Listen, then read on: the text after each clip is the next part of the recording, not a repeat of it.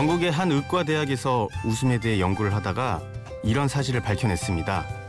어린 아이는 하루에 평균 400에서 500번을 웃는데 어른이 되면 이 웃음은 하루 20번 이하로 감소한다. 아, 이건 어른이 되면 걱정을 많이 하기 때문이라고 하는데요. 그런데 이 걱정 중에 94%가 쓸데없는 걱정이라고 합니다. 그러니 여러분, 걱정하지 마세요. 그거 다 쓸데없는 겁니다. 심야 라디오 DJ를 부탁해 오늘 DJ를 부탁받은 저는 설총입니다.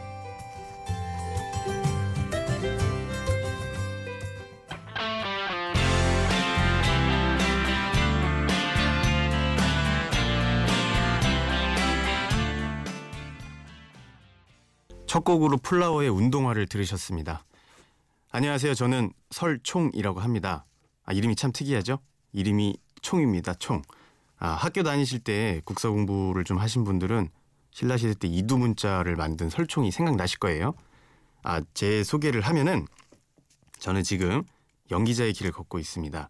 아, 예전에는 연극 극단에서 배우로 활동을 하다가 지금은 주로 단편 영화와 아, 상업 영화 문을 두드리고 있는 신인 연기자입니다. 아, 제가 지금 연기자의 길을 가고 있지만 저는 솔직히 어렸을 때부터는 꿈이 없었어요. 저희 아버지가 목사님이시거든요. 그래서 어렸을 때부터 너는 목회자가 되어야 한다. 뭐라는 그런 말을 하도 들어가지고 그냥 그런가 보다 하면서 살았죠.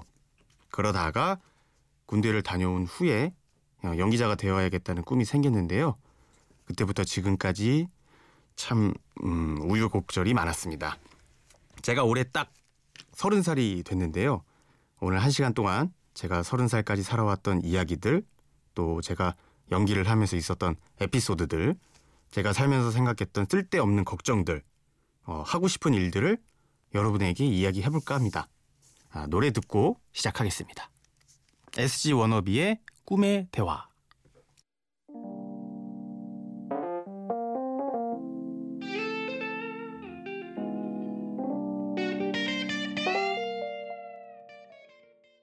방금 들으신 노래는 SG 워너비의 꿈의 대화였습니다. 아, 앞에서 살짝 말씀드렸듯이 저는 어렸을 때부터 너는 목회자가 되어야 한다.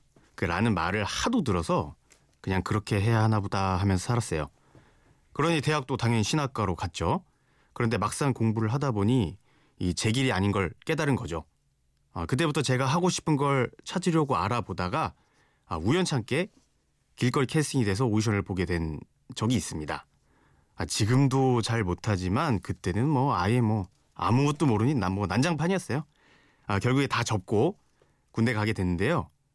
아, 제가 군대 가기 전까지만 해도 거의 성격이 트리플 A형이었거든요. 어, 많이 소심하고 낯도 많이 가리고 아, 사람들 앞에서 이야기하는 거를 진짜 못했는데 이 군대에서 성격이 진짜 완전히 변한 거죠. 앞에 나가서 연극 공연도 하고 아, 신화가 출신이라고 예배도 이끌고 하다 보니까 아, 사람들 앞에 서는 게 재미있는 거예요. 아, 그래서 다른 길을 가야겠다고 생각하다가 아, 연기 이쪽이 재밌을 것 같아서 군대 전역 후에 연기를 시작을 했죠. 그런데 막상 연기를 하려고 하니까 뭐 아는 것이 뭐 아무것도 없는 거예요. 제가 막 특출나게 잘생긴 것도 아니고 그렇다고 끼가 엄청난 것도 아니고 그냥 뭐든지 보통만 하는 그런 흔남이거든요. 아, 그래서 연기할 수 있는 곳을 찾아보다가 아, 대학로에 있는 한 작은 극단에 들어갔습니다. 제가 초보자고 그때는 의욕이 엄청나서 정말 피토할 듯이 발성 연습하고 청소하고 심부름하고 굳은 일을 진짜 다 했죠. 그때 대표님이 저를 좋게 보셨는지 그 가시곡이라는 연극에서 단역으로 첫 공연, 공연을 하게 됐어요.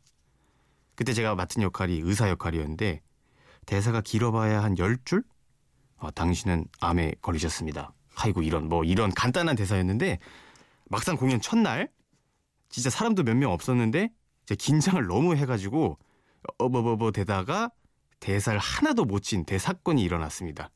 고작 한 1분 정도 출연하는 거였는데 정말 한 1년 동안 흘릴 땀을 다 흘리고 그 야구로 치면 어, 말로 홈런 맞은 패전투수처럼 고개를 숙이고 내려온 아주 산뜻한 기억이 있습니다. 아, 그 후로는 다시는 그 공연을 같이 하지 못했는데요. 아, 왜냐하면 재정난 때문에 그 극단이 망했거든요. 노래 듣고 다시 이야기 해볼까요? 버스커 버스커의 여수 밤바다 노브레인의 넌 내게 반했어.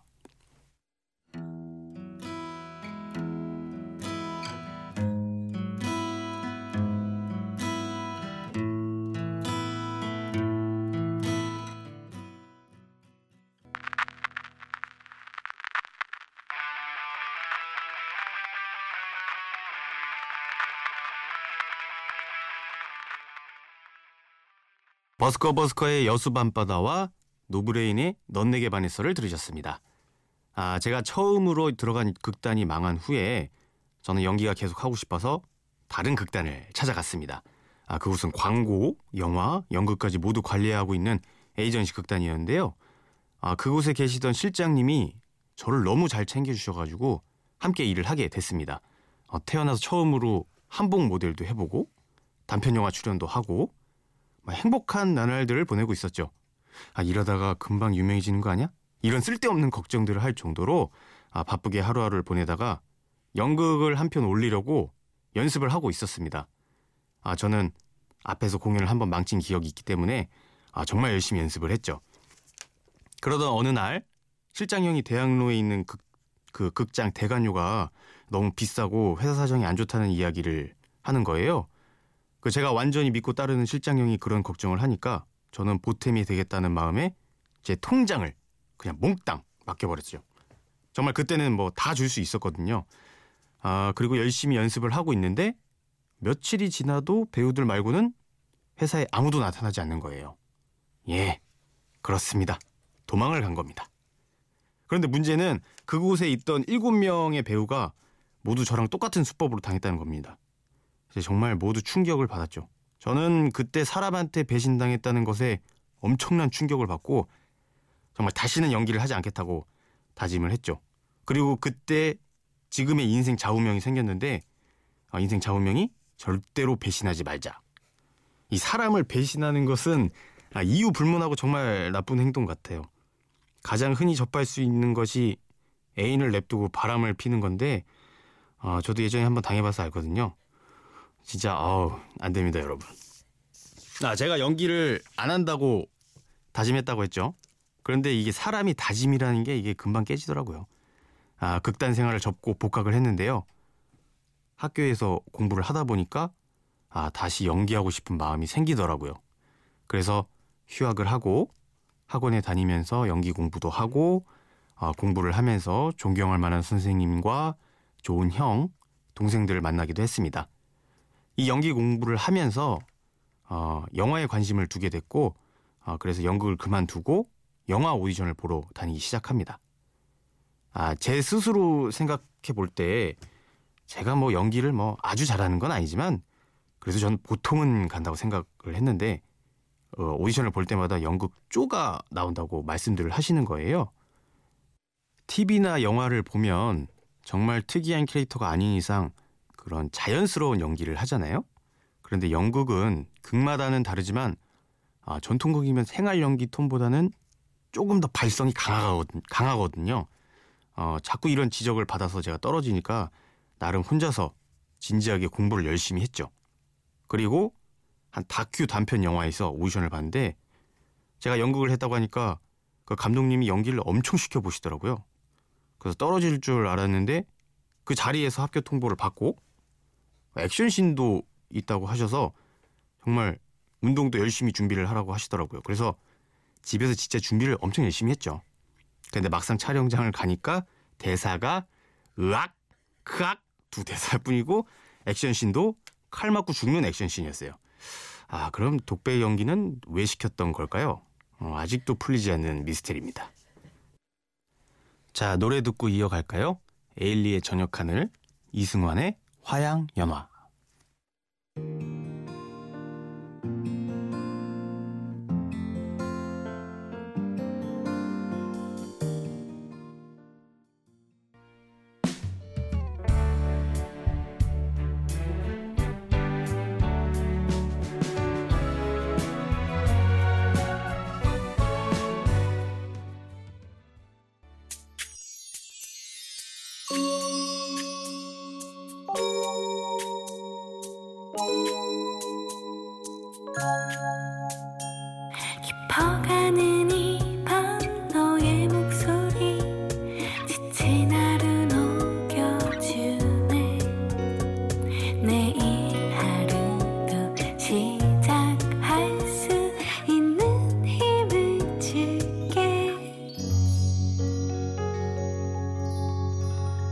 심야 라디오 DJ를 부탁해. 저는 신인 연기자 설총입니다. 저는 어렸을 때부터 가정 형편이 넉넉치 않아서 대학교에 간 이후 계속 아르바이트를 했었는데요. 연극을 하고 또 단편 영화 활동을 하면서 생활고가 더 심해져서 투잡은 기본이고 어떨 때는 쓰리잡도 해본 적이 있습니다. 어, 호프집부터 카페, 은행 청원 경찰, 레스토랑 주방, 시장에서 과자 판매, 설거지 알바, 어, 병원 물류센터, 뭐 택 배, 편의점 등등 뭐 정말 다양한 일을 해봤죠. 아 그런데 저는 재미있었어요. 연기를 하려면 다양한 직업들을 체험해 보는 게 경험을 쌓을 수 있으니까 또또 다른 공부라고 생각하면서 어, 일을 열심히 했죠. 다양한 일을 하다 보니까 별의별 일이 다 있었는데요. 제가 은행에서 청원 경찰 일을 할 때였어요. 아, 은행에 가보시면 아시겠지만 청원 경찰들은 제복을 입고 허리에 가스총을 차고 다니거든요. 저 역시도 그랬는데 아, 일하는 도중에 갑자기 뭔가 허전함이 이렇게 느껴지는 거예요. 몸이 가벼워진 느낌이랄까? 아, 너무 바빠서 정신없이 일하다 보니까 몰랐는데 허리에 가스총이 없어진 거죠. 이게 가스총이지만 총이 없어지면 진짜 난리 나거든요. 가벼워진 제 허리춤을 보고 심장이 떨어지는 줄 알았죠. 은행 주변을 30번도 더 둘러보고 온갖 별의별 생각, 상상을 다 했죠. 테러인가? 날 모함하려는 어떤 이 작전인가? 아니 뭐 어디다 흘렸나? 이번 달 월급은 어떡하지? 그렇게 식은 땀을 흘리면서 찾는데도 도저히 안 나오자 아 포기하고 지점장님께 말씀드리려는 순간 어떤 애기 어머님이 저한테 아, 가스총을 주시더라고요. 제가 일할 때 애기가 그 총 그걸 풀러서 총을 꺼내갔다고 어, 장난감인 줄 알았는데 어, 진짜 총이어가지고 돌려주러 오셨더라고요. 어, 저는 그때 그 어머님이 하늘에서 내려온 천사인 줄 알았습니다. 5분 전까지만 해도 지옥문에 들어간 줄 알았는데 아, 순식간에 마음이 편해지면서 힘이 쫙 빠지더라고요. 그날 밤엔 아, 고생한 저를 위해서 치킨을 사줬던 것 같아요. 그리고 다양한 아르바이트들을 하면서 정말 많은 사람들을 만날 수 있었는데요. 아, 제가 생각하기에 일할 때 정말 힘든 점은 일이 아니라 인간관계인 것 같아요. 아, 사람마다 생각이 다 다르고 취향이 다른데 아, 직급이나 나이가 많다고 자신의 생각과 다르거나 틀리면 무시하거나 훈계하는 걸 정말 많이 봤는데요. 더 심해지면 이걸 갑질이라고들 하죠. 아, 대부분의 사람들이 이걸 참아내죠. 근데 그 스트레스가 정말 어마어마하거든요. 이 상대방의 입장을 조금씩만 생각해 줄 수 있다면 이런 스트레스가 적어질 텐데 말이죠. 그런데 조심하셔야 돼요. 우리가 받는 스트레스를 우리가 또 다른 누구한테도 줄 수 있다는 거니까요. 인간관계에 관한 명언이 있어요. 인생 최대의 지혜는 친절이다. 신나는 노래 좀 듣고 올까요? SES의 달리기.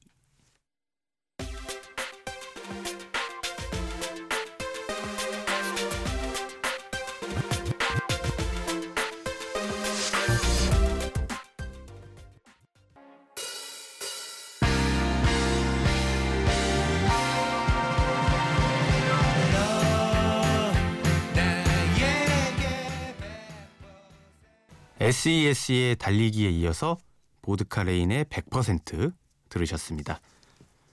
아, 최근에 친구들과 술자리를 하면서 이런저런 얘기들을 주고받았는데요. 나이가 나이인지라 미래에 대한 걱정들이 대부분이었던 것 같아요.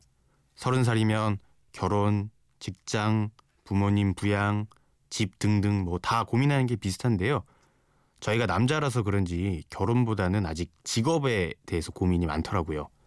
그리고 다들 하고 싶은 일보다는 돈을 좀 더 벌 수 있는 직업을 택해서 후회한다. 라는 그런 얘기들을 많이 했는데요. 친구들 중에 유일하게 하고 싶은 일을 하겠다고 버티는 놈이 이제 저 하나거든요. 친구들은 저한테 하고 싶은 일을 할 수 있어서 부럽다고 하지만 솔직히 저도 속으로는 그 친구들의 월급이 부럽거든요. 친구들도 고민이 많지만 솔직히 저도 엄청 나거든요. 하고 싶은 일을 하고는 있지만 오디션 보기는 하늘의 별 따기이고 거기다가 오디션에 붙는 거는 뭐 하늘의 기운이 함께 해야 가능한 일 정도로 경쟁이 치열하고 능력 있는 사람들이 많아서 항상 걱정이죠. 일이 없어서 연락이 안 와서 우울증도 걸려보고 그래서 현실적인 압박이 엄청났을 때는 그만두고 다른 일을 찾아볼까 하는 생각도 했었는데요. 그럴 때 아는 형님이 이런 말씀을 하시더라고요.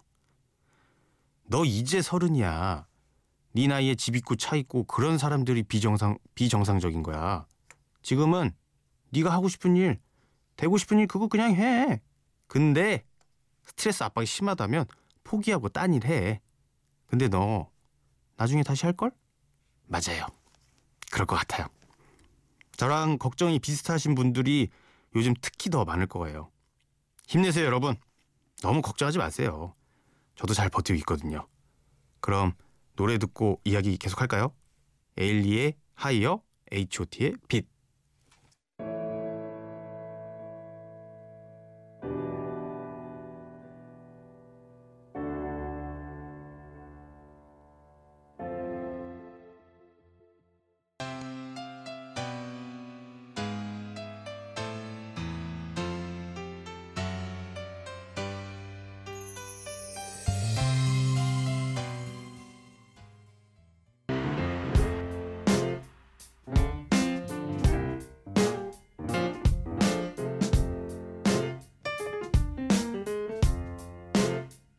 어느 날 문득 따뜻한 바람이 네가 보낸 걸까?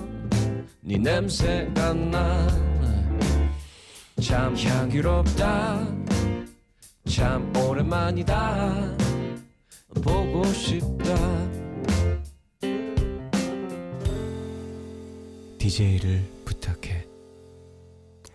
여러분은 지금 심야 라디오 DJ를 부탁해를 듣고 계시고요. 저는 신인 연기자 설총입니다. 제 인생에 있어서 꼭 해보고 싶고 하고 싶은 일들이 몇 가지가 있는데요. 아, 첫 번째가 라디오 DJ가 되는 것이었어요. 오늘 살짝 꿈을 이루긴 했는데 아, 더 하고 싶긴 하네요. 제가 중학교로 올라가면서 서울에서 수원으로 이사를 했는데요. 아, TV에 케이블을 달지 않으면 공중파가 나오지 않더라고요. 서울은 나오는데 엄마가 그 돈 아깝다고 케이블 안 달아주시고 라디오를 선물로 주셨어요. 그때부터 학교 다녀오면 라디오를 듣기 시작했는데요.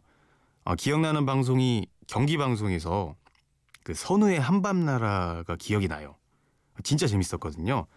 아, 라디오를 들으면서 아 나도 라디오 DJ가 되고 싶다라는 생각을 가끔씩 했었는데 드디어 오늘 하게 됐네요. 아, 두 번째는 제가 쓴 시나리오에 배우로 출연을 하는 겁니다. 요즘 시나, 영화 시나리오 쓰는 법을 배우고 있는데요. 제가 아주 기가 막힌 장편 영화 두 편을 써놨거든요. 근데 제가 워낙 필력이 딸려서 그런지 아직 아무도 안 보시더라고요. 진짜 재밌는데. 나중에 몇 년 더 고치다 보면 진짜 대작이 나올 거예요. 그때 제가 그 영화에 꼭 조연으로 출연을 할, 할 겁니다. 세 번째는 사회인 야구팀을 만드는 건데요. 제가 야구를 진짜 좋아하거든요. 무적 LG 팬입니다. 아, 사회인 야구도 몇 년 하긴 했었는데 아, 항상 들어가면 막내거나 거의 어린 편이라서 형님들하고 하는 게임도 좋지만 그 제 또래 친한 지인들과 운동을 하고픈 그런 소망이 있습니다. 그리고 제가 하고 있는 이 연기자의 길에서 살아남아 성공을 하는 건데요. 막 유명해지고 주연이 되는 그런 성공이 아니라 제가 이 분야에서 제가 하는 작업, 작품에서 함께 일하는 사람들한테 인정을 받고 작은 역할이라도 어, 믿고 맡길 수 있는 그런 배우가 되는 게 제 꿈이고 제가 생각하는 성공입니다. 아, 어느새 마칠 시간인데요. 제 이야기 들어주셔서 너무 감사드리고요. 아, 너무 걱정들 하지 마시고요. 파이팅 하다 보면 웃을 날이 더 많아지실 겁니다. 마지막 곡으로 고른 노래는 자우림의 하하하 송입니다. 아, 지금까지 들어주셔서 너무 감사합니다. 심야 라디오 DJ를 부탁해. 지금까지 오늘의 DJ 설총이었습니다.